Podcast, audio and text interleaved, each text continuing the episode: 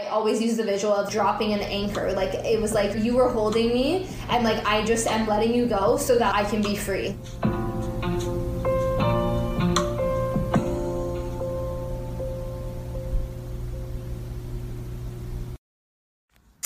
Hey, mamas. It is episode Sweet 16, and I have none other than the Amanda Welton from Lavender Tusk. You've heard her name throughout my podcast because she's just been an integral piece in my healing journey, has been very supportive for me in all of her resources that she offers. And funny enough, we kind of knew each other in high school. She was like the it girl. And uh, through some serious life experiences, she has gone and, and cultivated this beautiful business for herself that contributes to the world and, and the community of women that she serves. So, Amanda is a certified mind body coach and trauma informed breathwork facilitator specializing in anxiety, trauma education, nervous system regulation, and narcissistic abuse recovery. She's the creator of Lavender Tusk, which is founded by her own lived experience. 2017 was her lowest point after a motorized vehicle accident, long term abusive relationship with a narcissist addict, and chronic illness diagnosis, which is achalasia. Through her own education and experience, her goal was to help highly sensitive women find their peace so they can scale their impact. So she wants to help you overcome anxiety and regulate your nervous system to reclaim your power, speak your truth, and show up authentically in the world. So uh, we talk about these lived experiences that she's had to endure. Um, especially with her long term narcissistic abusive relationship. Um, we have a heart to heart about body image, shame hangovers, bending the rules for social justice, money. Well, we talk about it all. We, it's a packed heart to heart. And she's just been such an incredible help to me on my journey. So it was an absolute privilege to have this conversation with her, and I'm honored to share it with you, mamas. So get yourself cozy, get cuddled up, and listen in to this heart to heart with Amanda Welton. You're just someone that like I couldn't wait to connect with. Oh, thank you. I appreciate that. I feel like every time you and I have our sessions, yeah, which like throughout the year you've been so integral Aww, and you. like a pillar of support. You. You're a pillar for the models too, just so you know. I love that. We wouldn't be here Yeah. without you. That's amazing. So um, no, I like every time we chat, it's Yeah. about me and my stuff. yeah, So I'm so excited Aw. to talk with you. I love it. I always have so many like questions for you. Yeah. I'm so curious about Totally. you. Before we dive into like your passion and your Yes. purpose and everything, yeah, first of all, can I get a blanket? yeah, absolutely. Go Do you for want it. one too? No, I'm okay. Okay. Thank you. You're like wearing a blanket. Yeah, so I'm very comfy, comfy, cozy. But I, and I can turn the heater on just to, so you know, Jasmine, oh, if you okay. need it. Yeah, perfect. no you know problem. what? This is. I think this is gonna be just Perfect. I want to smell this candle too. Yeah, I got that for Christmas. Oh, I love it. Um, but let's start with the cacao yeah. intention. Would you mind absolutely. leading it for us? Yeah. Do you? So if you were, if we were here together and we were doing a cacao ceremony, as I said, I put intention for myself into the drink for what my intention was, and then right now together. Um, so we did for everyone who's listening, we did do a cheers before we took our, our first drink Let's together. We absolutely can. we can take a sip. Okay. And then just sitting here for a moment, if you want to close your eyes, you absolutely can, Jasmine, if that feels comfortable for you. And we always just take a moment to get grounded. So, just sitting here, you can begin practicing what we call breath awareness. So, just becoming aware of how you're breathing in the moment, trying to set aside any judgment of how you're breathing. And of course, when we bring awareness to it, it might just change, anyways.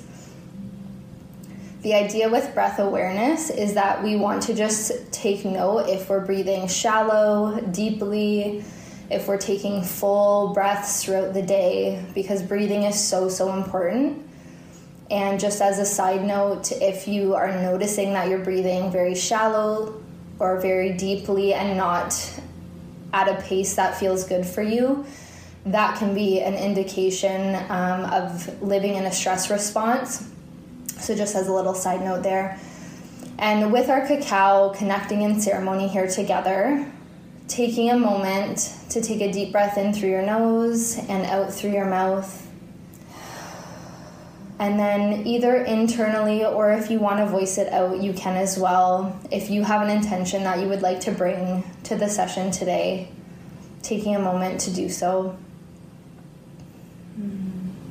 My intention is to have a heart to heart that resonates for me and for others. Mm. Thank you for sharing. And just a moment, we're going to call in any guides, any angels, any other benevolent beings for the highest good of this moment here together for today's session, calling them into this ceremony here together. And taking one more deep breath in through your nose, exhaling out through your mouth. And gently blinking open your eyes. You can take a moment to scan around the room if you need to. Mm-hmm. I was like waiting to see our souls all around us because I felt that so strongly as you say that. I love it. And while you're talking about breathing, I know I'm right where I'm meant to be because Yeah. my breath is just so calm, so full, so in tune. Yes. And I'm a very visual person too, and Yeah. I picture souls and stuff Yes. with people. And you are such a fucking boss, Amanda. Thank you. And may I just say, you actually look like your soul. Like what I see, thank you. You're like this strong, voluptuous, blonde, Thank curvy, like yes. just powerhouse. Aw, I love it. I really try. Um, so, just a little like side note of my my journey, I guess. Part of my story is that um, I've noticed over the years, like the moments that I'm trying to hide myself, and then the moments that I feel confident showing up. And so, one of my biggest things over the last few years is like um, showing up in clothing or like hairstyles or whatever it is that I'm comfortable with that represent my inside out because what I was noticing, I would see photos of myself or different things, and I'm like, that's not me. Like, I don't get it. Like, people aren't seeing what I'm feeling inside, and and not that it always has to line up in that way, but just to share an example, um, I know for myself now when I'm wearing the color black, I, I'm trying not to be seen, and I know that that's different for everyone, but that was a huge awakening for me. Um, like an aha moment of like if I'm trying to put on like black sweatpants and a black sweater or like whatever it is, I'm trying not to be seen. You're and going so incognito. yes, and it's and so now I purposely like wear colors that feel good for me. I wear clothes that I'm comfortable in, and I notice for myself if I'm going to grab for like those black pieces of clothing, like something's going on for me, and like it's a check in with myself of. Yeah, like pause for a moment here. What do you need? What's going on? Um, so again, a tangent there, but Keep them coming. I love them. um, so yeah, that was an awareness for me recently.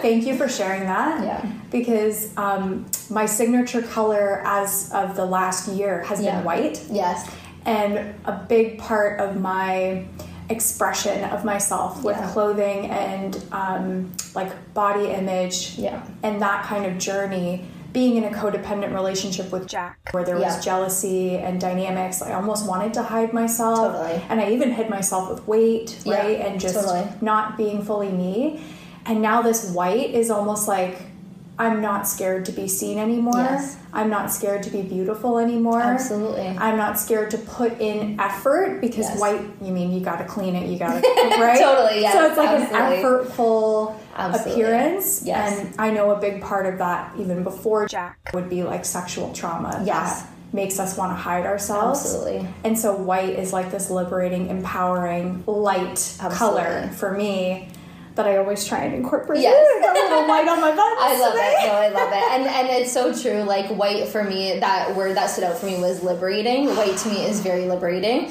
Um, that's one of my favorite colors to wear as well. And just anything like I don't want to say bright and cheery because I have like my palette in my head of like what resonates for me, right? And that's again that uh, theme of like healing is very individual. And what came to my mind was. Um, when someone comes to me, if it's for coaching or whatever it is, it's so interesting to get to the root of what's going on because in this in this realm of healing is individual and us talking about like these colors or um, like clothing or appearance for one person getting their hair done, doing their makeup, getting dressed nicely could be their liberation. They have tried to hide through like dimming down their appearance, not putting in that effort. Maybe they don't feel worthy to put in like that or they don't want attention on them. Whatever, it could be so many things, right? So for one person doing that could be their liberation and their healing and for somebody else where every single day they can't leave the house without their hair done, without their outfit, without their makeup done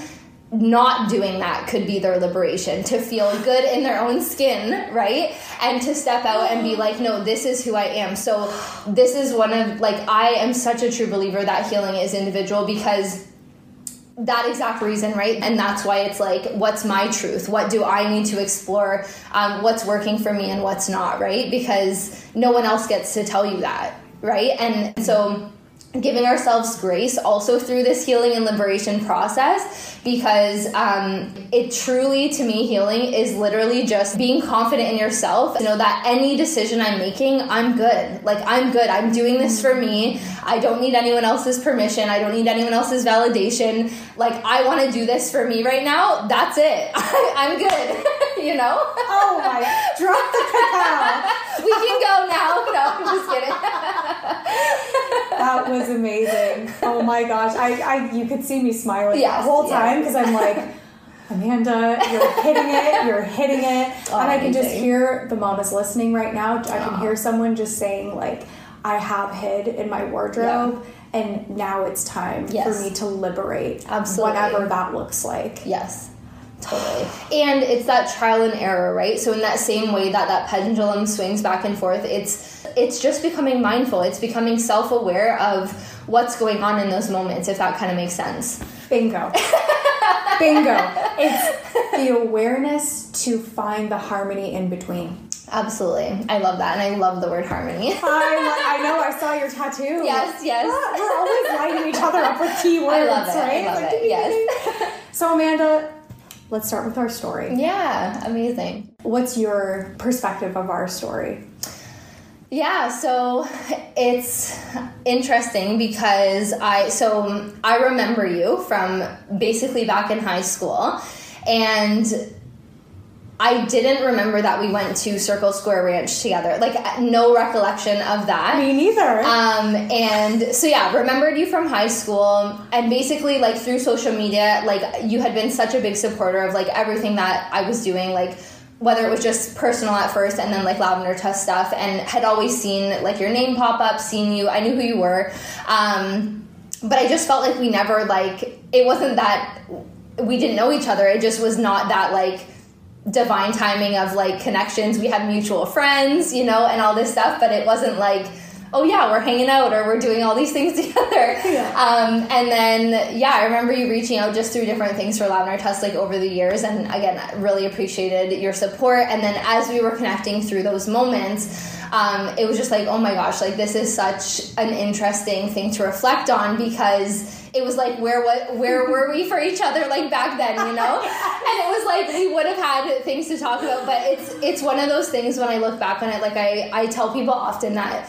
um, in healing, there's often a lot of grief because we reflect back on what could have been, right? So when I think of that, it's like I've known you for how long, mm-hmm. and oh, what could have been for us if we had connected deeper as friends at different moments, right? And there's like grief in that and also radical acceptance to know like we can't change that but here we are now you know? So Go ahead, I, I have to say, I'm yeah. thankful we didn't know each other because I was a very different person in high yes. school. Well, and it's interesting, right? Because um, that's what I tell that that to me is what is so divine about it. Because um, even with my partner now, I've actually known him since we were eight, oh. and he he always says that we. So we actually met in elementary school when I transferred schools into the gifted program. We ended up at the same high school. We ran into each other in Mexico like eight years ago like and just all of these like coincidences Overlaps. of overlapping yeah like moments in time. And he always says like oh like we should have been dating earlier and like we and all these things. And i'm like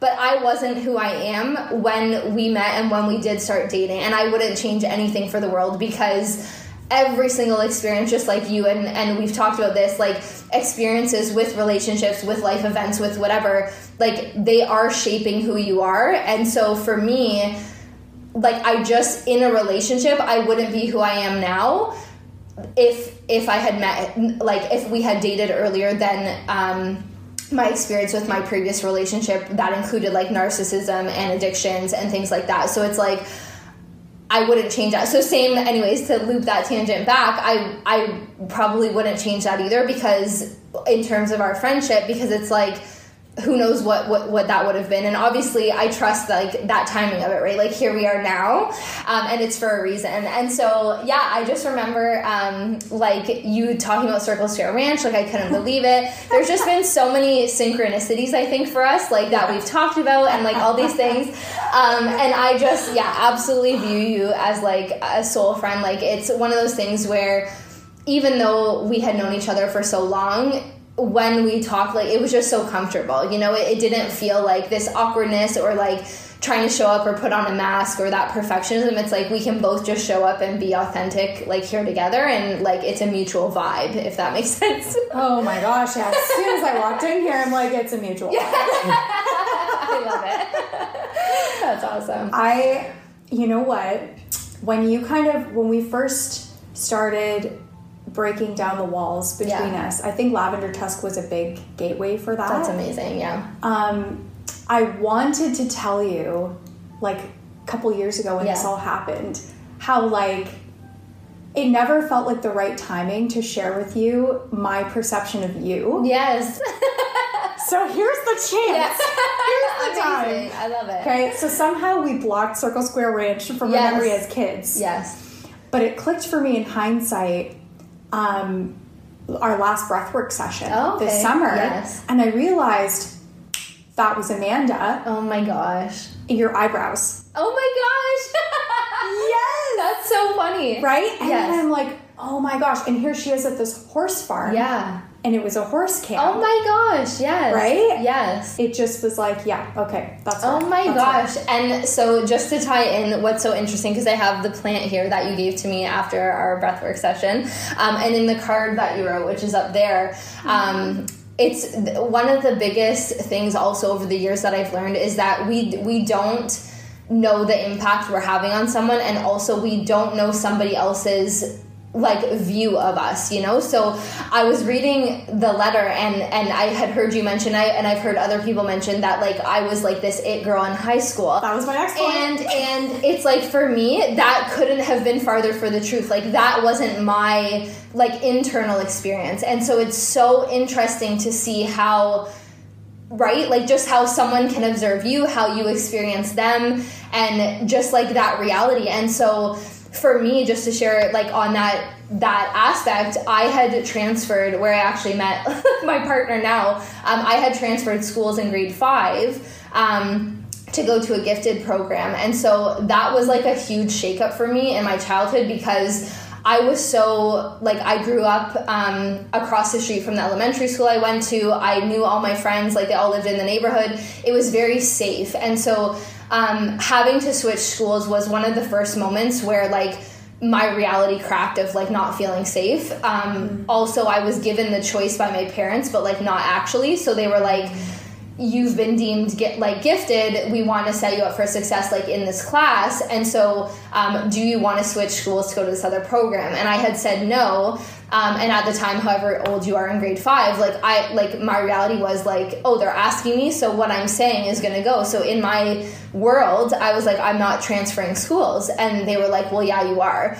So it was like such a breakdown of trust for me. Um, growing up and then the other really hard part was i actually transferred not at the beginning of the year so other people like it's one thing to i think transfer schools be the new kid at, at like a regular interval of like it's september we're starting school um, it was like two months into the school year. So everyone else had already had like their, um, you know, just like figuring out where they fit and like knowing the classmates, knowing the teachers. Um, so I absolutely hated it. Like, I, I don't use that word. I hated it. I felt so uncomfortable. Um, I had to take the bus to school. Like, it just was like, I was like, this is my nightmare. Um, so, anyways, that really shook me up. And then from that moment, like, I, I had gone to middle school and then to high school. But I always felt like I had no older siblings. All my other friends had had older siblings that were like at high school already or like middle school and so I kind of fit in with them and we would be guided by like their older siblings. So to me, these people I was hanging out with were the popular people, but I never like identified as someone who was like part of their groups. and what I found so interesting was um, like I look back, I didn't know I had anxiety at the time, but like I absolutely had like high anxiety back in the day. Um, and so like just anxiety, like social anxiety, trying to fit in. And what I found interesting was like I almost like I had so many different groups of friends, even at the different schools, right? So people often even like they were like what high school did you go to because like people were like i thought you went to westmount and i'm like no like i went to stm but but yeah, everyone was like, I don't even know what high school you went to because you'd be at so many like different things, right? yeah. I, I actually thought that you were at Westmount and then you transferred yes. to Hill Park. No, so, so, yeah, and so like I just people like again, and so like my friends Shannon and Adrian went to Hill Park at certain mm-hmm. point, you know, and so I think just people, yeah, tied in with like who you maybe like you're friends with or you're at like house parties or see pictures of, you know, and people again, this just ties back to like people create this narrative of you like in your head, and we might not always know like what the truth is. And i think it's um like what's coming to me is like that saying of like don't judge a book by its cover because you truly don't know what's going on for someone. Well, it's it's interesting. First of all, I want to validate the fact that going to a new school that was yeah. always my worst fear. Yes. yes, and I never sucks. did. It sucks. So yeah. I I completely validate that. Like, Thank you. Oh Thank my god, you. that would be a nightmare. Yes. And buses also scare yes. the shit out of oh, me. Totally. So, but also um, in high school. I have I had a couple thoughts of you as the it girl. Yes. Um, because you were, you know, known as one of the most gorgeous girls, right? In like the Ontario area. and it was intimidating to me because we I, we had mutual friends with Ashlyn, right? Yes, yes. And I remember meeting you at a party. Yeah. Which circles back to I'm kind of glad we didn't know each other. because like the drinking and the yes. partying, we were both kind of into that. Totally. But not like now we're yes. both not. Yes, absolutely. right? Um but it, it was it was an intimidation kind of block for me to reach out to yeah. you but because of your open heartedness with lavender tusk yes. i was like you know what i'm gonna just yeah. go for it i love it and i'm so glad we did absolutely but it's this is also tying in with my thoughts recently of um, beauty yeah. and how there's power in that yes. And I feel like it's almost like we're refracted versions of God on earth. You know, when I look at somebody, I see the face of God yeah. in a different way. right? That. Different traits, different yes. qualities. Totally. And some people are born exceptionally beautiful. Yeah. And to me, it's almost a sign that they have something to say. Ah, yes. It's like because it saying. grabs the attention. Yeah and um, they have a voice. Yes. Right? And so I think that was part of your mystique, your allure. It's yeah. like, this girl's special. Oh, she has something to say. That's amazing. And I really appreciate you sharing that, Jasmine, because what what has been a part of my story is that there was actually a point in my life that I hated, that I not hated, I don't love the word hate, but I was not happy with the fact that I had blonde hair and blue eyes. Mm-hmm. And there was a moment in time where through my healing journey, um, I had that awareness of exactly what you said because what happened was I'm an a very intelligent person. Mm-hmm. I have very strong ethics, moral views. I do have things to say. And um, that's been a journey for me is finding my voice because I didn't uh, like, especially with the social anxiety and like different things, I didn't want to be seen or heard. And as I talked about, I'd wear it like black. Even at in high school, like at STM, we had a uniform. It was like, oh my god, like don't um, don't draw any attention. Like I didn't wear the skirt. I didn't like. It was like no, I don't want any attention on me. Um, and yet, like it would still come, you know. And what I found so interesting is those societal views of like what a beautiful person is and what we assume of them. So often like boys in high school would think like I'm this dumb blonde, like I have no clue what's going on. Um, just all of the things that come along with that, and like again, I find it really interesting because I never viewed myself as that person. Um, and I viewed other people in that way. So I think we all have like moments where we're looking outside of ourselves, like for those things. And I had a moment where, like, through my healing process, where it was like I was able to accept that. I'm like, like I do love myself. I do feel I'm beautiful. I love my smile. I love who I am, you know? And it was like this shift of like I am shining from that inside out, you know? And so um, exactly as you said, I had those moments um, as well of like okay, well I, I am this blonde haired blue eyed girl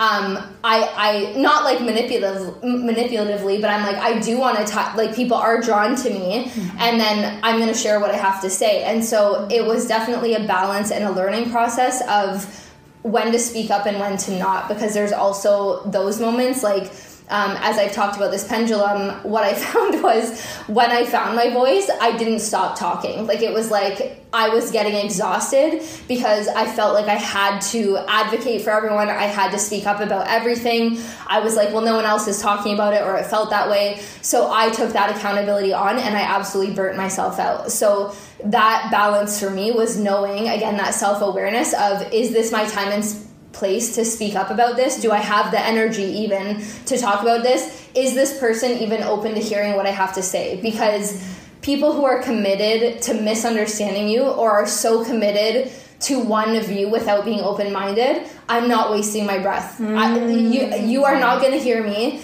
it's a waste of time and energy for me yes so I'm not having this conversation, and that's okay. I don't need to speak up about it. I know my truth. I know what resonates for me. So like, all, all the best to you. You know.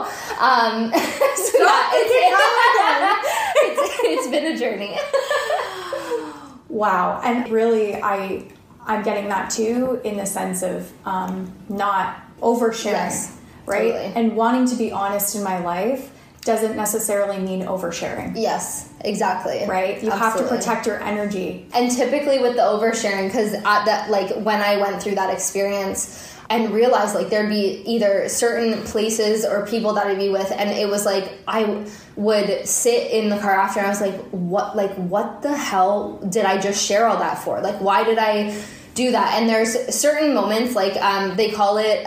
so if you're in like coaching or therapy or like a breathwork thing or whatever. Um, and someone considers themselves oversharing, we call it like a shame hangover the next day mm-hmm. because we're like, oh my god, like why did I just share all that? Um, so there is a difference, I would say, because a shame hangover is like getting back into that cycle of like like you're there in those sessions for you, you know, like it's that is held space for you. You're showing up as like the participant and whatever where in moments like i was noticing with like certain friends or whatever it was it was like i was having a headache after leaving like a coffee date with them.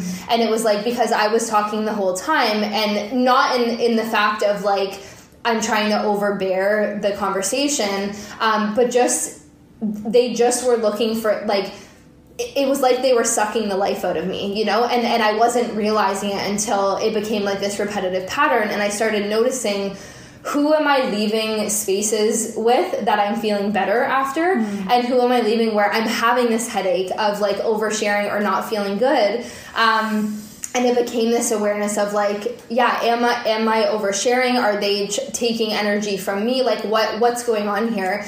Um, and there was certain moments where reflecting inward it was a fear of like rejection of like i'm oversharing because i want to be liked. I'm oversharing because i need them to know why I'm doing certain things, why I'm saying certain things, or whatever it was, where again, that it just comes down to that self awareness of like what's mm-hmm. going on for me. Why do I feel the need to like either keep talking or overshare? And that could be through social media too, right? Like, so people have different boundaries, right? And that's again, everything is very individual for what one person wants to show up in their life as you know yeah, yeah. no I, I love that theme i'm really wrestling with that theme of um, authenticity versus privacy yes and even amanda i'll be honest with you yes Um, cross. I'm crossing the border Okay. on.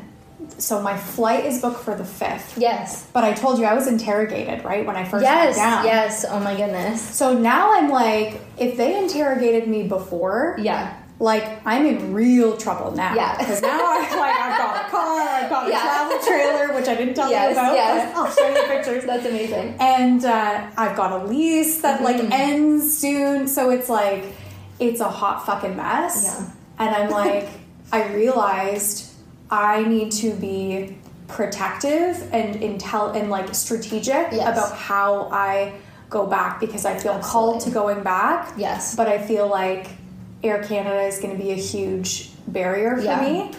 So, funny enough, my mom, my mom and I devised a plan. Love she's it. my ride or die, and she's yes. like, "Fuck the police." Yes. So she's just naturally kind of like that, it. anyway. So I'm like, "Okay, mom, let's go for it." But um, she's like, "We can go shopping Yeah. in Buffalo, and you can fly out of Buffalo." Oh, amazing. So I'm planning to do that on the fourth. Love that. And that's kind of like the difference for me between Yes. authenticity and privacy. Absolutely. Where it's like I feel called to make this happen. Yes. But I feel like there are serious obstacles for me if I go the beaten path. Yes. So totally. going off the beaten path. Absolutely. And I think it's such like even working within like social justice, so apart from like Lavender Tusk, I've worked in housing and homelessness for the past few years and like by no means like I'm not a registered social worker. I there are obviously other people with like way more years of experience with all this stuff. Um, but what I can say is within my short time, like I can see how the system is absolutely broken. Um, and within my roles that I've worked in, there are moments like you need to step away from like the black and white lines of the rules and you need to find those areas of gray because so many people are falling through the gaps. And so there are those moments where it's like and again, it's what someone is comfortable with. So someone else who might have been in my roles might have done things differently or might not have been comfortable. I'm someone I would literally like I have no problem getting fired over helping somebody in certain ways. Like I have sh- very strong professional boundaries. I don't want to like misconstrue this. I take my lunch, I take my vacation days. Like I professionally, like I make sure that my self-care is my priority. Um, that being said, when I view injustices to say that certain organizations are saying they can't help someone or oh that doesn't fall under our mandate like i will do everything possible within my scope to make something happen for someone because it's like in my previous role it was like i'm their last like Advocate. yeah like beyond me there's nobody. So if i'm not doing something then nobody else is doing something for them. And that's where like i get so heated about like social justice things. But um just yeah with that like privacy and authenticity it's like i'm showing up in my role. But as i said like i would have no there were so many things where it's like if my manager knew i was doing that or like stepping over the line um no problem. I will do that because like this to me is what's right. And i think that's one of the challenges like systematically is there's so many things that um, especially people who are like highly sensitive or empaths or um, just like star seeds like we've used that word before you know people who are really trying to create this new and just world you can see these things that aren't working and it's just like it's so hard. Um, so you really really need strong boundaries. It like one of the biggest that people say to me all the time like i could never do what you do. Even when i worked with animals before i, I make jokes that I worked with animals experiencing homelessness, and now I work with people experiencing homelessness. Come first, full circle. But um, people always like whether it was the animals, and even now with people, people are like, I I could never do that. I don't know how you do that, and it's just like. I didn't create the problem and I'm not going to solve it. So I'm showing up the best that I can every day while I'm here and that's all that I can do. Right? So take care of yourself, show up. You're no help to anyone if if you're not full yourself, if you're not able to show up at your job if you're in that like line of work. Um, so one of the shifts for me is like I don't see myself working professionally with animals anymore.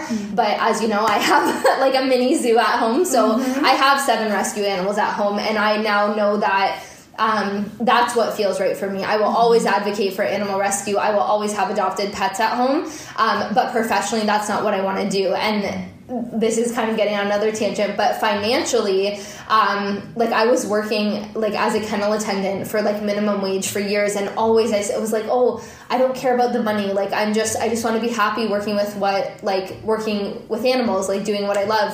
and that was true to a certain point and that's been part of my healing journey is that um, just because you're doing something that you love, it doesn't mean that you you have to devalue like financially what you're receiving, mm-hmm. um, and you can create that res- like that reciprocal like relationship. And so as I um, was going to therapy and doing healing work and all of these things, um, then these opportunities were coming where, where, it was like, oh my God, like this is the highest paying job that I've been working at. Oh my God, like I'm being offered this much more an hour. And then now the position I'm in, I'm in the highest paying job. I couldn't even imagine making this back in the day. Like I, if you told me that I was going to make this hourly, like I would have laughed in your face. And now here is like a reality for me. And I like it, it's just that example for me of how you're inside like internal world can align with that outside and that um, reciprocation from like the universe or God or whatever you call it, you know, where um, you are rewarded for like showing up authentically and doing the work and all of those things. Um,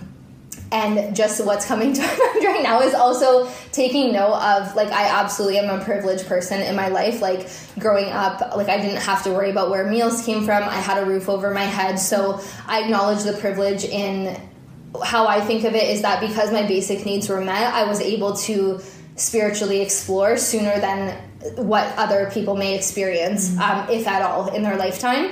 Um, because I had those basic needs met. I had a family, I had a home, I had meals, um, I had education, like I had opportunities. Um, I was able to travel and do these things. And so, if that wasn't the case, when someone's living like paycheck to paycheck or living outside or whatever it is, you, you don't have those opportunities um, always to explore kind of beyond that. So mm-hmm. I acknowledge like my privilege within this journey, and it's it's been a journey of learning and unlearning. Like when I did my yoga teacher training.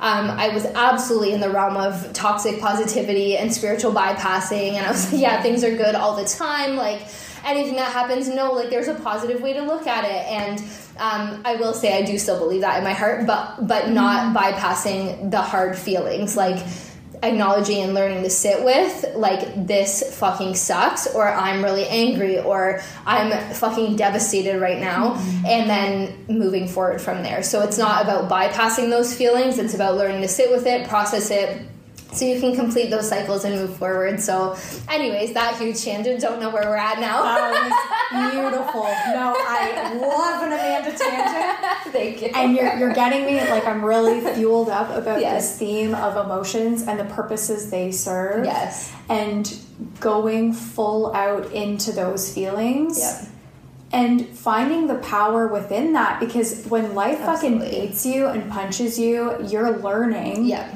and becoming stronger. Totally. And that's where you can build your resilience. Absolutely. That's where you can build your grit. Yes. And God only knows what you'll need that strength for moving Absolutely. forwards. But you needed yeah. it. Yes, absolutely. For what you built in Lavender yeah. Tusk, absolutely. Like that takes fucking grit. Thank you. So, what what was the moment in life that beat you down where you built that resilience? Because I'm guessing yeah. there was a breakdown because there was for me. So, so projecting. Yeah. So, what I would say, what's interesting about that, Jasmine, is I find people it can be an experience of either that one like one experience or it can be multiple right? So same with um, an example of like trauma. Sometimes people have like this one traumatic like experience and then other people have what's called complex trauma. So it's like it's ongoing. It could be over years. Um, it could be compounded things. So it's not just related to one thing. So within my experience um, i view them as overlapping things. Some are some are big. Um, so it is like this one thing. But then um, I view it as like this compound experience. So just to share a bit more, um, I would say that separate from like childhood, I like I'm definitely one of those people that would like grew up being like no, like I didn't have a traumatic childhood. Um, as I was just saying, I was very privileged. Um, but where that healing comes in now is reflecting back on what needs weren't met like as a child. So like those emotional connections and different things like that. Um, so that's like a whole, and as I shared, like the school um, experience of having to transfer schools, like that was a huge thing. Um, but more so, I would say what impacted me, separate from like those core um, like childhood experiences, um, was within my like adolescence and early adult life was a very hard relationship. So um, my ex, we were together for about seven years, and he he is undiagnosed narcissistic, but I've diagnosed him with narciss- like true narcissistic like personality disorder because everyone can have like characteristics um, and some people more than not have like different traits but to actually have like diagnosed narcissistic personality disorder um, it like is is a different thing. It's a whole other like ball game um, and it's one of those things that i think unless someone else has experienced it you really don't know like what that per- person has gone through so some of my mentors that i look up to like uh, for example, Caroline Watters is a huge, uh, like, a, has been a huge impact on my life. Is a huge mentor, someone who I look up to, both professionally and business wise. Um, and she was in a narcissistic like marriage and actually had like children with this person. Um, and so a lot of her healing journey came like that was her route of like how she got into what she's into now. Um, so just to tie it back to me, like that was a seven year relationship. Um, there also was like substance use involved, so I won't get like too much into that, but like very heavy, very deep, very dark stuff. Um, and that it was one of those experiences that I can tell you, um, people will say like things will get better, like things will change, but it was me who changed. Nothing within our seven years did he ever change. If anything, things got worse. Um, but it wasn't until tying this back to like this mini theme of self awareness. Um, I actually, in the time, was at, um, I was in training for spiritual psychotherapy, and we had one weekend where we were learning about addictions, and um, there was a case study we were learning about, and the case study was a husband and wife, and the husband was what they were calling the addict, and the wife was the enabler. And never in my seven years did I ever hear that term enabler. Never did I think that I was the enabler. And until, like, literally, like, in milliseconds of reading that, I was like, holy shit, I'm the enabler. Oh. And it was just like this huge, like, oh my God, like world shatter- shattering of like, I've been letting him like do this. Like i've been like just flashes of moments in time of like oh my god like why did i do that? Why did i do things differently? And this is that that idea of like there's grief and healing as well because i know i i couldn't have done any differently in those seven years. Like who i was and even talking about our friendship right? Like who i was in those moments looking back on who i am now with my partner like i i was a completely different person. It's all learning and evolving and growing. So had that aha moment. It was a weekend in September for school, and we we were like rocky throughout that year. Well, for like years, um, but like so much. Uh, just on the point to this little side tangent, but. Um, people often talk about so we were talking about authenticity and privacy um, there's also a difference between privacy and secrecy so mm-hmm. privacy is empowered right yes. it's like I can, i'm choosing not to tell you something for my own whatever whatever the reason is where secrecy is more of that rooted in shame. Like someone is telling you not to say something, or I'm not telling someone something because um, I'm either afraid of what they're going to say or I'm going to be judged or whatever. So mm-hmm. um, within this relationship, there was so much secrecy, so many lies, so much manipulation. Um, I experienced like basically every type of abuse other than physical with him and that almost in my mind was how we like through therapy i've learned that i'm a minimizer. That's like mm. one of the things that i do. And so i minimize things and i'm i used to be someone that was like oh well like it could have been worse or other people have it worse. Um, so that's what i would do in the relationship. I would be like well he's not like i always told myself if he ever puts his hands on me physically like i will leave. Like i was convinced that would be it. And i was like why is that my boundary? Like why am i putting up with so much and like emotionally sexually financially mentally he can abuse me. But like oh if he just puts his hands on me then that's my limit you know? So um, yeah anyways totally different looking back now than who i was living in that relationship. So within um, the last few years like i there was moments where i was like this is it we're done um, and then it just would be the same cycle over and over again. And that was where i had that awareness of enabling of like I'm teaching him how to teach me. He know like he knows exactly what to say, how to get us back together. Um, it, he he knows that he's just going to get away with it again because I'm just going to be like, yeah, okay, we're good. Like it's just going to be the same thing. So in September, when I had that aha moment with the case study, um, I told him, you have until the end of the year. I'm giving you more than enough time. You have four months to do something for yourself. You you could go get a massage, you could go to therapy, you could go to rehab, you could get an energy healing. I don't give a shit what it is, but do something that shows me that you're investing in yourself because you want to change. Not for me, do it for you, but like if nothing happens, I don't care how good of a place we're in by the end of the year we're done. Like that's it. And and uh, what was interesting in that moment for me as well was I had always told myself if I ever have to give an ultimatum in my relationship, that is the that's the end of it. I don't want to give an ultimatum. So that was like an aha moment for me of like the fact that I'm even giving him this grace and setting that boundary,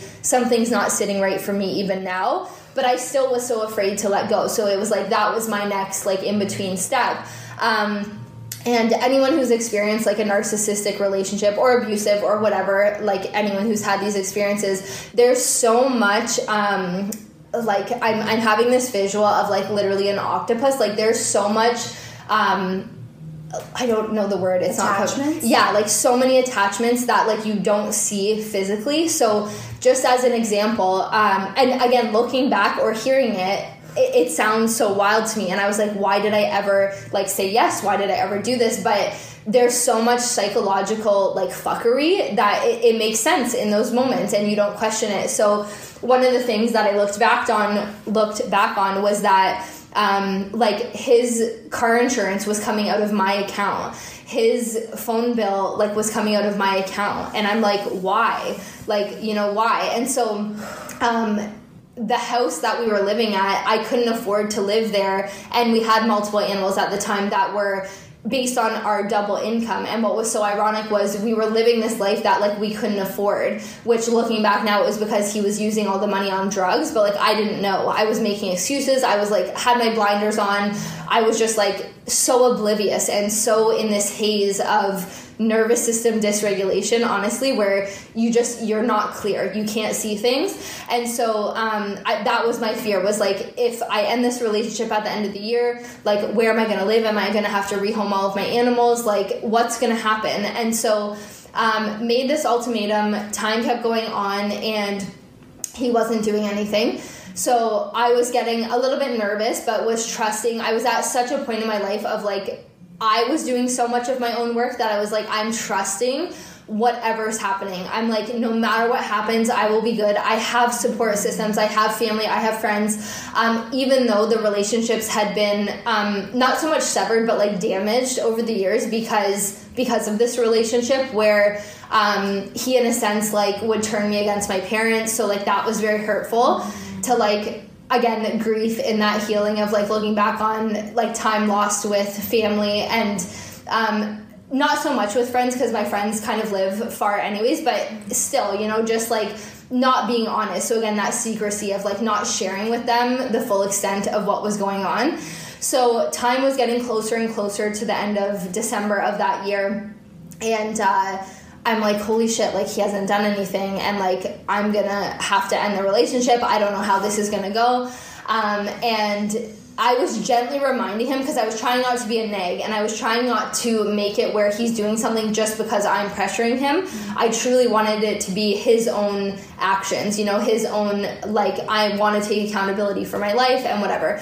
So um, on December 13th, so that December was coming around and it was like I was literally giving him until December 31st to do something. And uh, we're getting closer and closer to the date. And at the time, I had actually just started Lavender Tusk, so it was in September and this was like looking back like it was just so interesting the timing of it so I, had been recording and was going to be launching a new course for Lavender Tusk on um, the Monday, which was December 14th. And I was starting actually a new job, which was my first job working with people in social services on the Tuesday. Because um, what had happened was financially, we were getting so fucked that earlier in the year, I had ended up on uh, stress leave from a job from burning out, and then over the summer, I took that time off, and th- I actually took business courses, and then launched lavender tusk for September. So over the summer, like it was a conver- conversation with this ex partner of um, I'm wanting to dive into do my business full time.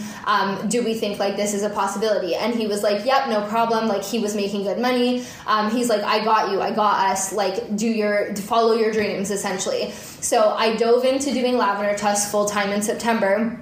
Um, which is also when I gave him the ultimatum. So again, things were scary. Like I didn't even have a job, like whatever. So over those months, we were getting so far into debt that I was feeling guilty and I got a part time job. Looking back, what was so fucked, he was missing probably at least a week, a month of work because he was withdrawing from from not using. Um, I was so oblivious, Jasmine. Like he would be, we would be talking in a conversation like this, and he would nod off and like fall asleep overdosing but like i would be like oh he's so tired from work. Like this is how oblivious i was. It was right in front of my face and i was in such denial. I literally found like i'm not gonna like name any substances or anything just in case people are like no i don't feel that you need to be um I uh, this is a, a, tangent. I don't love trigger warnings because I don't feel it's somebody else's responsibility to regulate someone's nervous system. But what I'm very aware of these days is um, what they call like trauma comparison, and um, there's another word. So I don't like to give like de- so much details um, because again, it's not about like this shock value of like oh my gosh you know of what happened it just is and like you someone else can take what they need from the story so mm. anyways there were substances that like I literally would pick up in the bathroom and it was like I could I could have been injured or killed just from touching them. Um, the animals or nieces and nephews at the time who would come over. It was just like so wild. So, anyways, um, all of that to say. Um, December comes around, I had been offered a part time job, and I was like, perfect, I can work part time and then also run Lavender Tusk as well. Um, I was feeling guilty about the bills, even though it was him who wasn't working, and I'm trying to run my business. He told me, I got you, and it all fell through. So, the we hadn't slept in the same bed for years basically and and I thought that was normal. And for some people it is. There's this is where like life is basically individual. For some people they truly like that is their truth. They want to sleep in a separate um, space than their partner and there's nothing wrong with that. Um, for us looking back it was more rooted in like that deceit and manipulation manipulation. So um, what would happen was uh, there basically we had the living room in the basement because we were trying to renovate upstairs, and then the bedrooms were upstairs. So we would watch TV at night, and then I would always go up to bed. He would say, "Yeah, I'm gonna come up," but would just use it and fall asleep like all night, and like never came up. And so it just became like he sleeps on the couch downstairs, and I sleep upstairs. So on Sunday, December 13th, he came into the bedroom and I'm very much someone who like is energetically like attuned. Um, he walked in and I was just like, oh my god, like something's wrong. Like just internally, I'm like something's going on.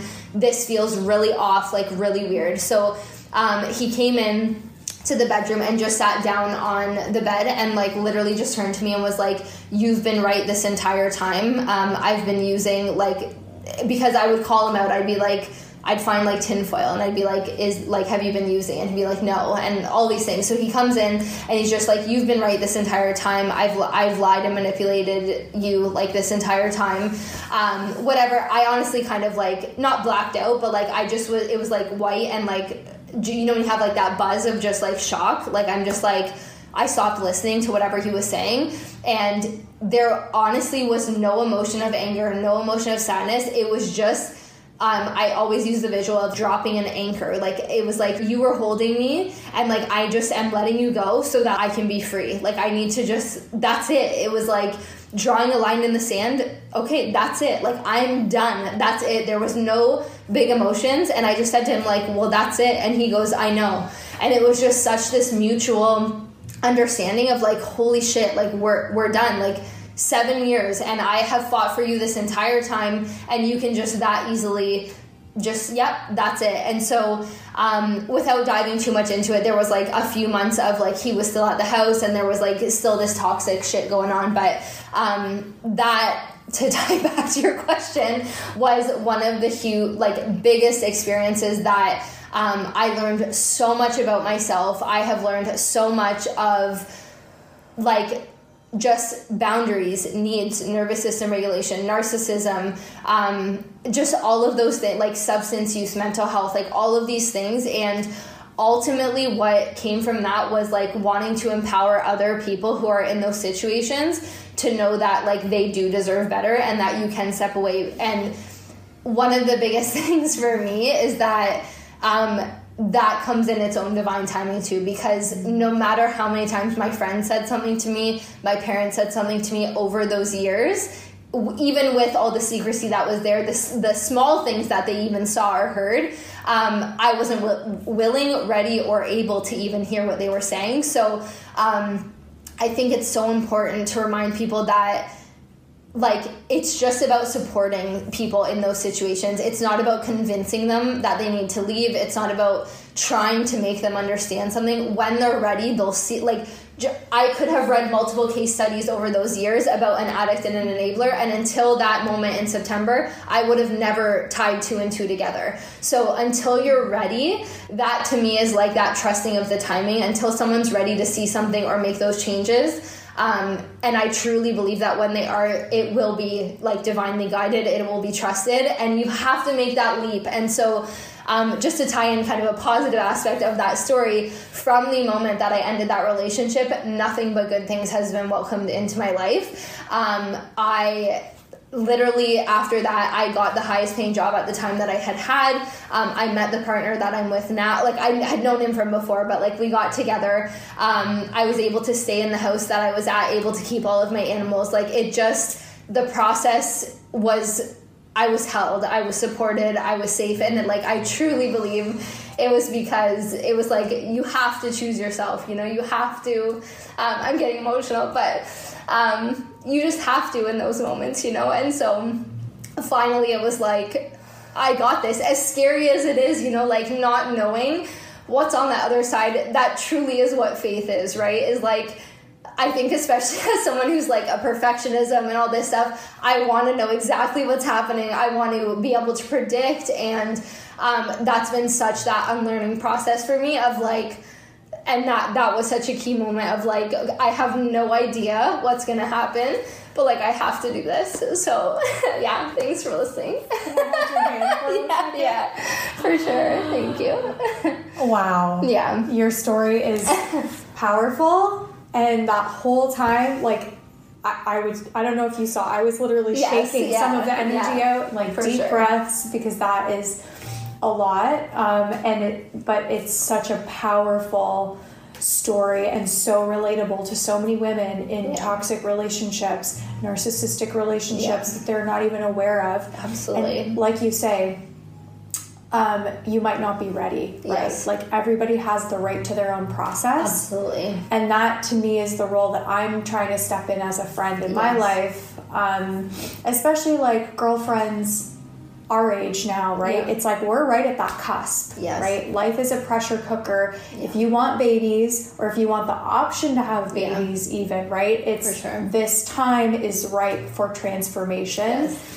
But that being said, everybody has the right to their own process. Absolutely. And we accept the love we think we deserve. Yes. So Absolutely. cultivating that love is yes. the very first step. Absolutely. Right? Yes. And I think like that it sounds so cheesy because people always say like, well, it starts with you, but like it genuinely does.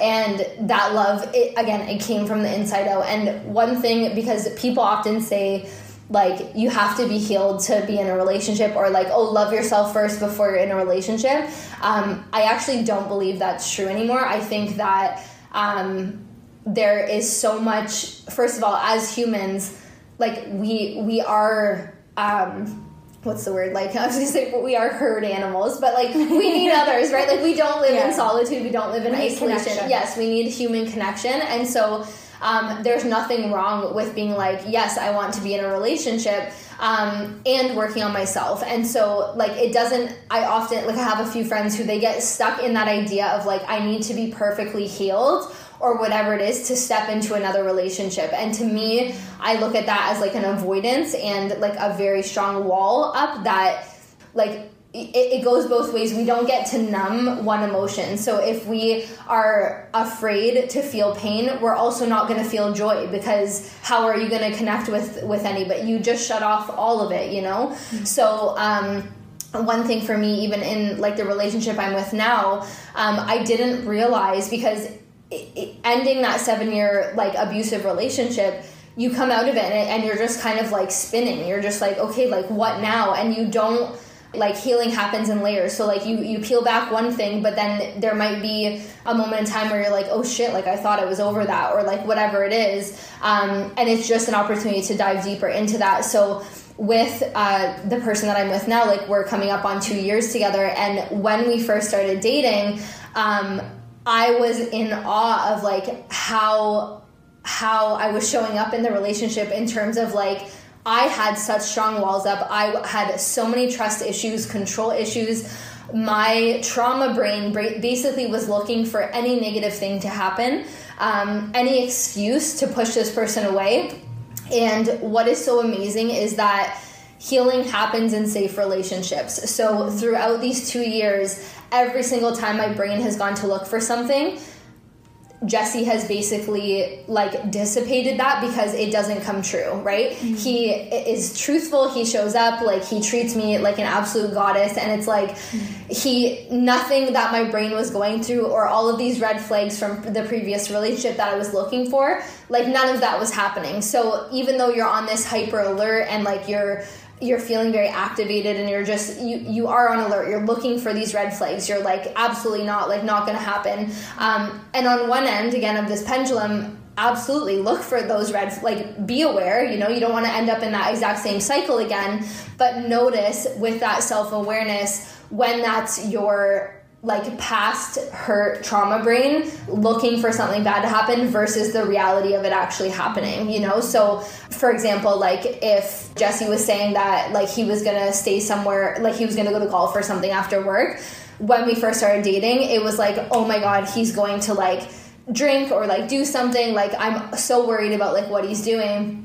And then he'd show up at the exact time he said like he wasn't like it just everything I thought was going to happen didn't happen. And then that safety allowed me to rewire my brain to be like, oh my God, I actually can trust this person. I can feel safe. He makes me feel safe. People can actually tell the truth and like not manipulate you, you know, and all these things. And so, um, again, in everyone's own time, but uh, like a traumatic relationship, like in any sort of way, I think even just even if it's a healthy relationship and you're ending it, that can be traumatic in itself, right? Like for whatever reason, maybe someone wants kids, the other person doesn't, or whatever, but you guys really got along, or whatever it was. It doesn't matter. It's still hurtful, and I think that's that idea of that emotional intelligence of learning to sit with it and process it. It's not just about bypassing it, you know. Um, so to tie it just as an example into breath work or even energy healing like crystal here does um, energy healing there's only so much that can be processed in one session so it's not like someone comes to a breathwork session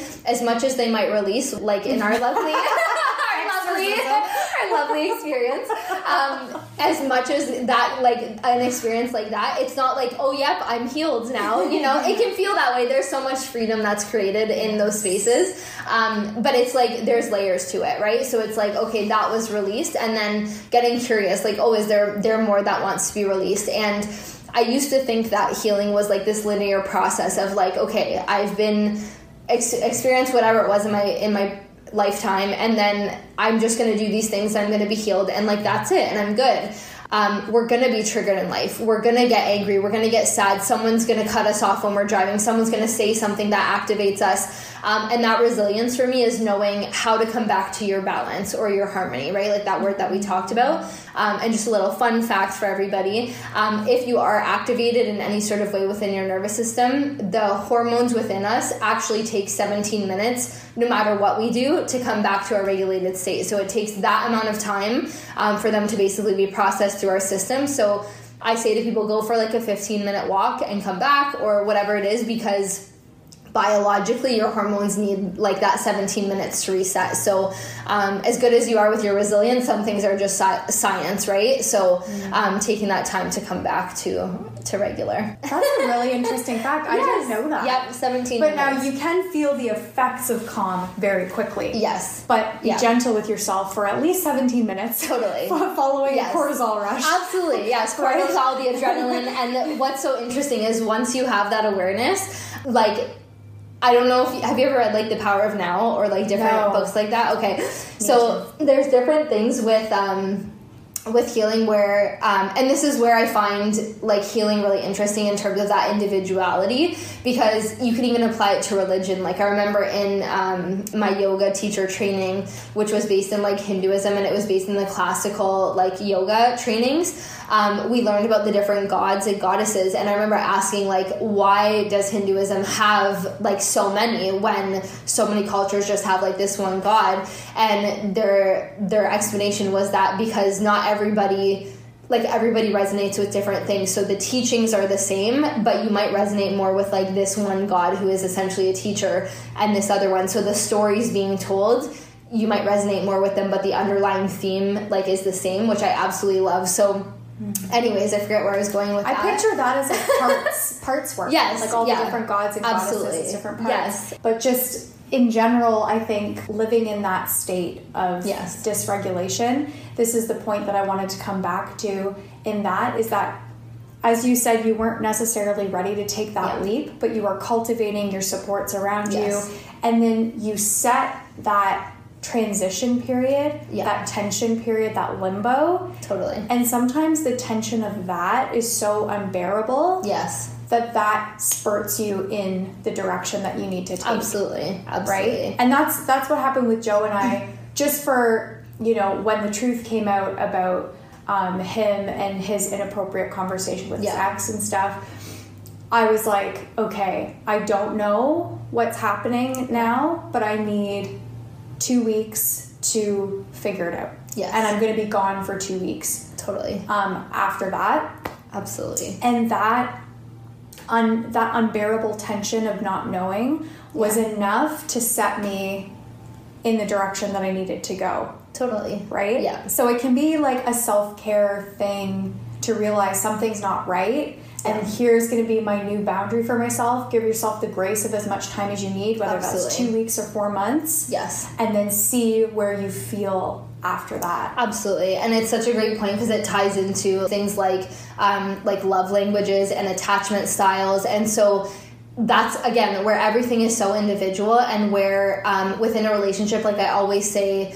Um, people have that saying of like communication is key but it's not. It's definitely an aspect but comprehension is the key because you can communicate all you want to someone. If they're not hearing you and understanding then you're like what are you doing you know? So knowing your own love languages your partner's love languages knowing your attachment styles their attachment styles these are all um, like rooted typically in like childhood patterns and, and different experiences but um, just getting curious about like how you're showing up. And so i think that was a huge lesson for me as well was that moment of like the enabler was like holy shit it's not just the other person. Like how am i showing up here right? And so i would always put things on him and it was always he's the problem. He's doing this.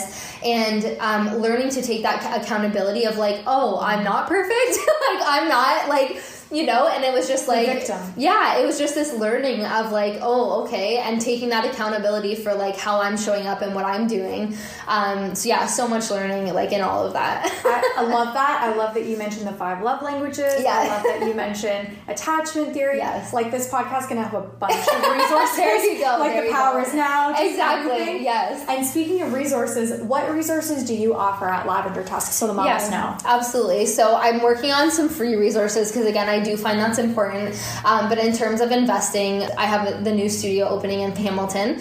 Um, so I do offer somatic coaching, and what I like to explain to people is that with somatic coaching, just to tie it back with my experience with my ex. One of because that question came from you asking kind of those pivotal moments, or was there like one part in life that led me to Lavender Tusk So um, that past relationship was a huge part of it, and layered into that, um, we did also experience like a car accident together. So um, he was driving my car, and uh, we were we were in a car accident. I actually have no memory um, of it to this day, and it was five years ago now.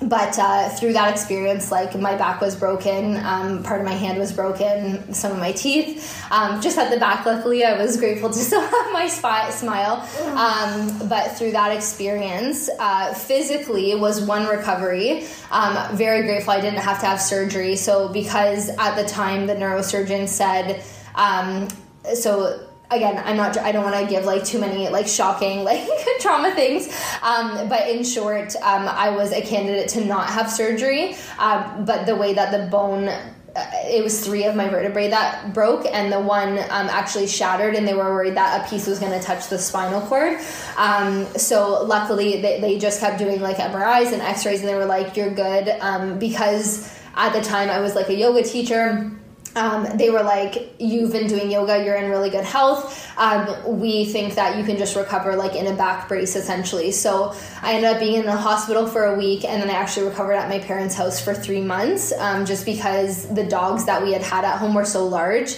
that if they were like to touch me or anything, um, it could risk like misalignment of the spine. And so I recovered at my parents for about three months um, in a hospital bed, um, and then shifted to Brantford, and it's a whole other story with my ex about that recovery. if we honestly, when when when I asked you about what your life breakdown Yeah. was, I was expecting that because a I huge part of it. heard of yes. that on your Facebook. Yes. but we'll we'll do that for another time. I was gonna say, it's a- a I want to get thing. all into that. If you're willing to do another Absolutely. one, I would love to hear all about I'm that. I'm such an open book with like my life because I'm a true believer that our experiences can be that light of hope for someone else that's experiencing either something similar or have experienced something similar. So I honestly like people are always like, "Oh, can I ask you about this?" or like, "Is it okay?" And I'm like, "Absolutely!" Like I'm an open book, so maybe we'll have a part two um, of like diving more into We'll that. But yes, but in short, um, that experience was also absolutely a huge catalyst for Lavender Tusk because um, the physical recovery, and then also that was when I was actually diagnosed with anxiety and adjustment disorder, depression, and PTSD.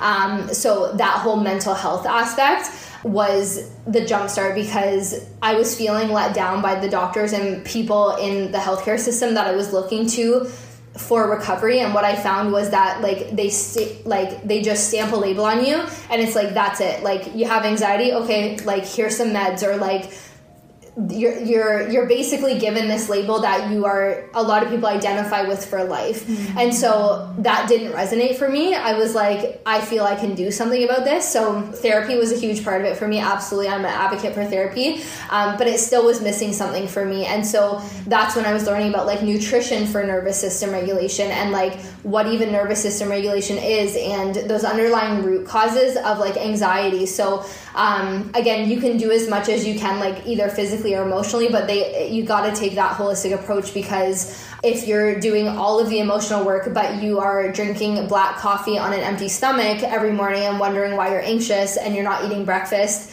like it, that's going to impact your nervous system. So it's about taking that holistic approach of um, it's uh, so at one point like i cut out coffee because i was like oh it gives me anxiety. Um, and now from taking that fit and functional program i know that if i eat my full protein loaded breakfast i can have a coffee at 10 a.m but it's not going to wake me up it's not for getting up like it's not to like supplement that energy that I thought I needed or whatever. Um, it's more just for my enjoyment. So like I can ha- not have a coffee in a day. It's more just my one of those like small joys in life that I I love that warm drink and it's part of my like work routine. So um, yeah, that experience with Tusk was huge um, as like a huge thing, and it's so much evolved and grown over the two years. But to tie it back to the resources with this big tangent, Yeah, well, it's, um, it's important. It's an integral part of who you are that Yes. you have found healing for yourself, and that is where your motivation stems to help other Absolutely. people. Yes. So when I had started Lavender Tusk, it was purely just anxiety coaching.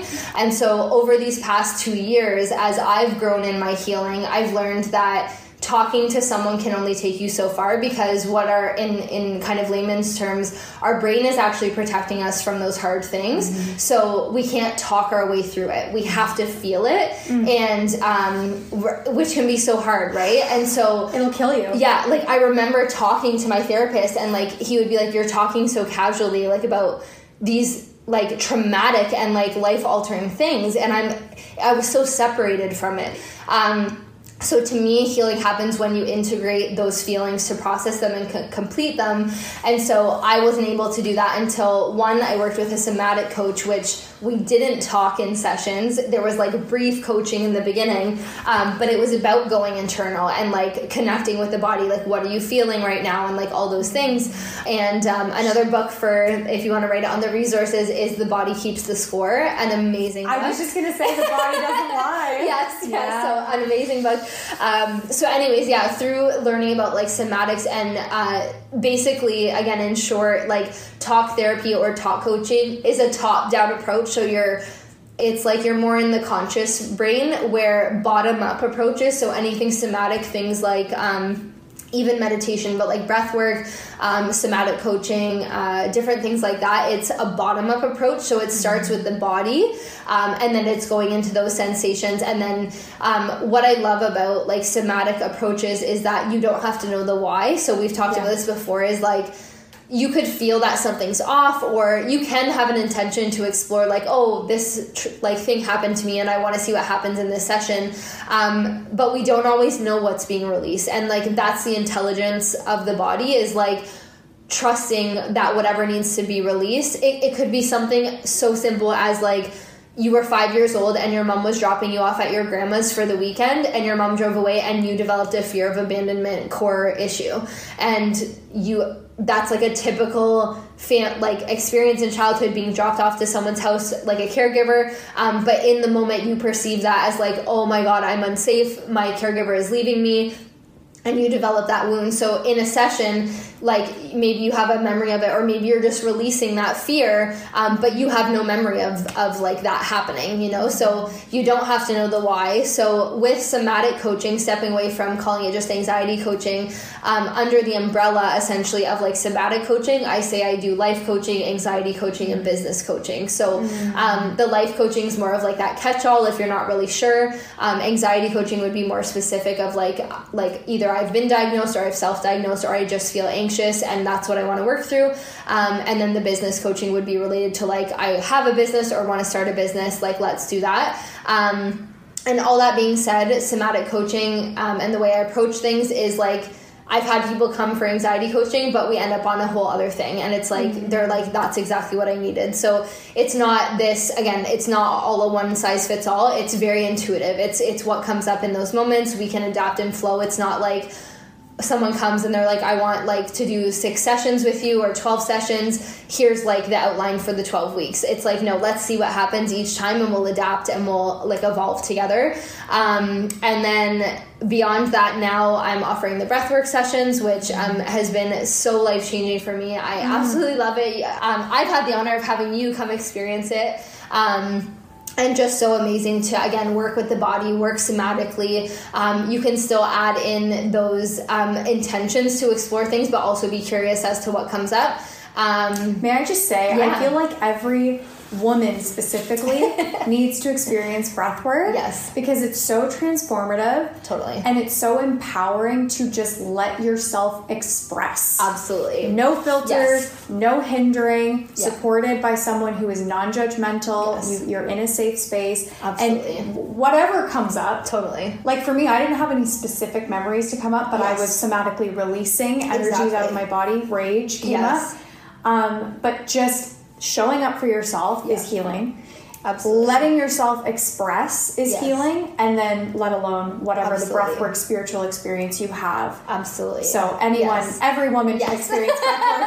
in I love it. I Yes. love it. No, and I agree. And, and just a point on that is like we've lost touch with practices or safe spaces where like that has been the norm, right? Like if you look back to like indigenous cultures, like they would have ceremony where you would dance, you would release, you would sing, like whatever it is. Um, we other than therapy, which is very formal and very one on one, and typically not like what you would experience in a breathwork session um, we don't have those sacred spaces like anymore really in like the western world and so exactly what you said it's this space to give yourself permission to fucking scream if you need to or Yes. you know let it out in whatever way you need to because we hold so much shit in, right? And like not speaking your truth, whatever it is. And so, um, just again for everyone listening, like those somatic releases that can happen can range from everything from like um, like shaking, screaming, singing, uh, purging. So literally like vomiting or spitting up,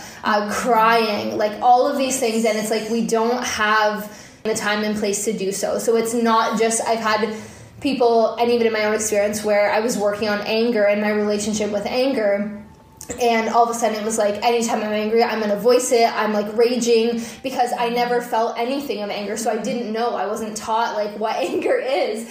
And so i went the whole like i just exploded in what i thought like all this anger was.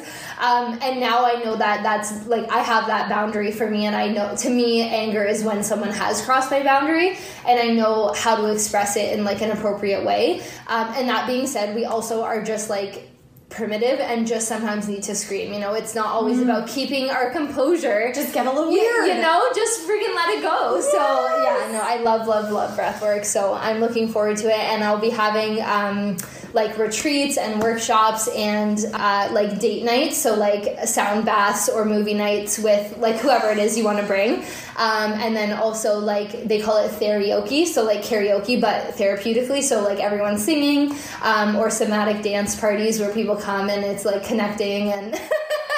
Oh my god! So I'm very This is going to be coming out like right in time for Valentine's Day too. Absolutely. So have yourself a date night. There you go, Sound bath, yes.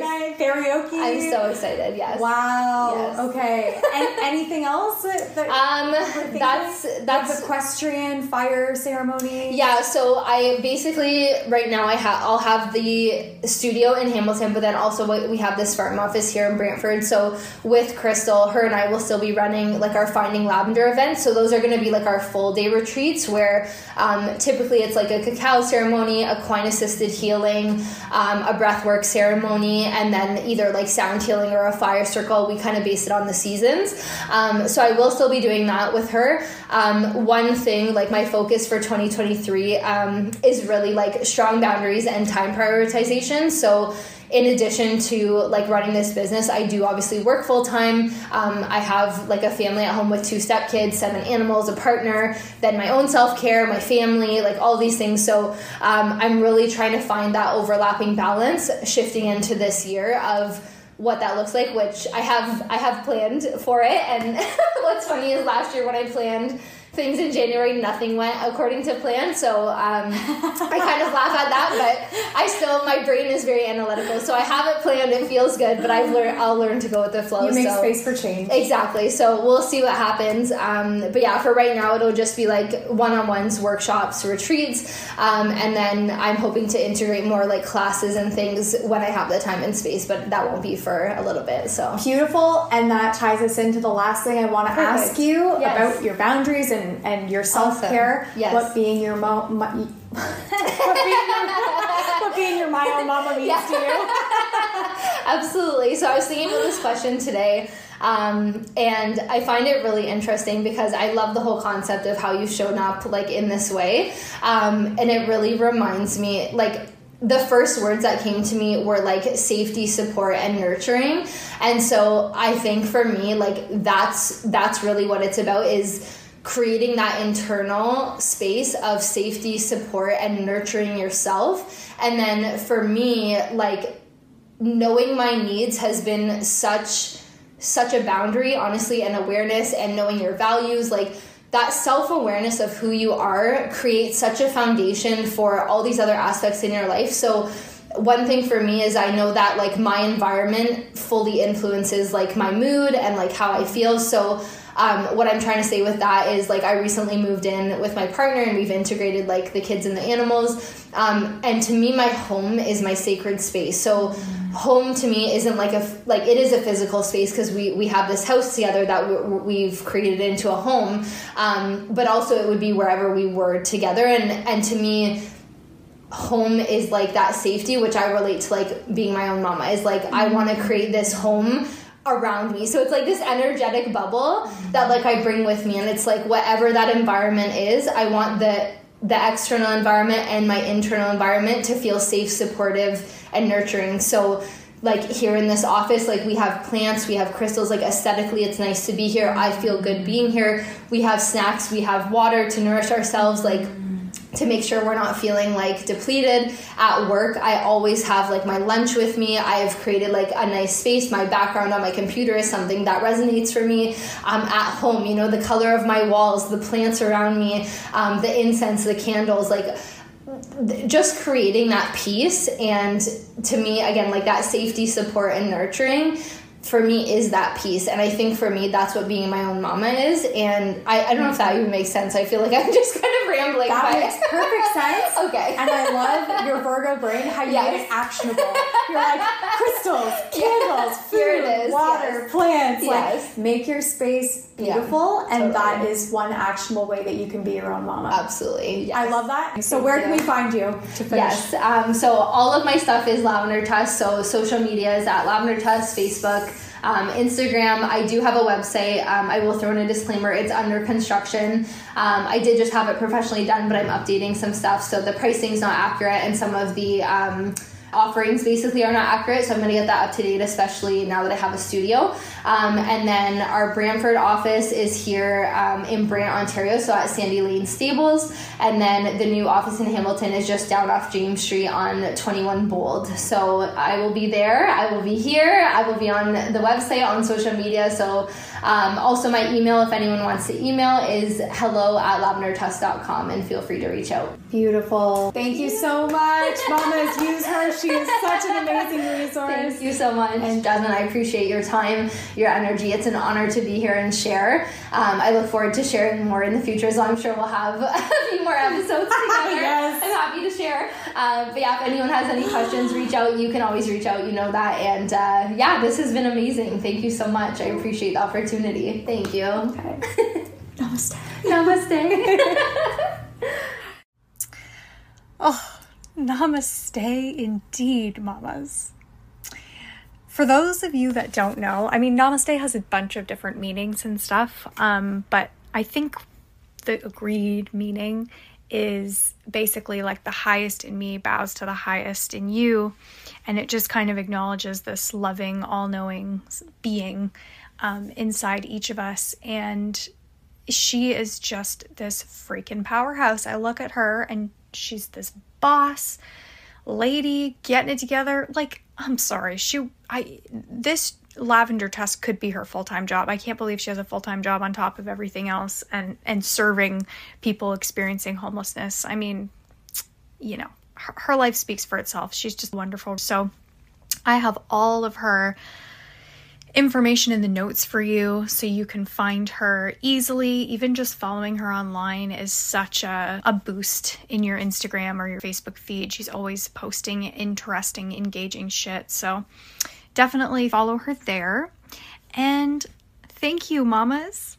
Thank you for sharing your invaluable time and energy with us today and for taking the time for you, for your self care to get a nourishing soul chat in your morning routine or whatever time it is for you. It's the little things that, that add up and make a difference. So, thank you, thank you. And until next week, mamas, take care. Bye.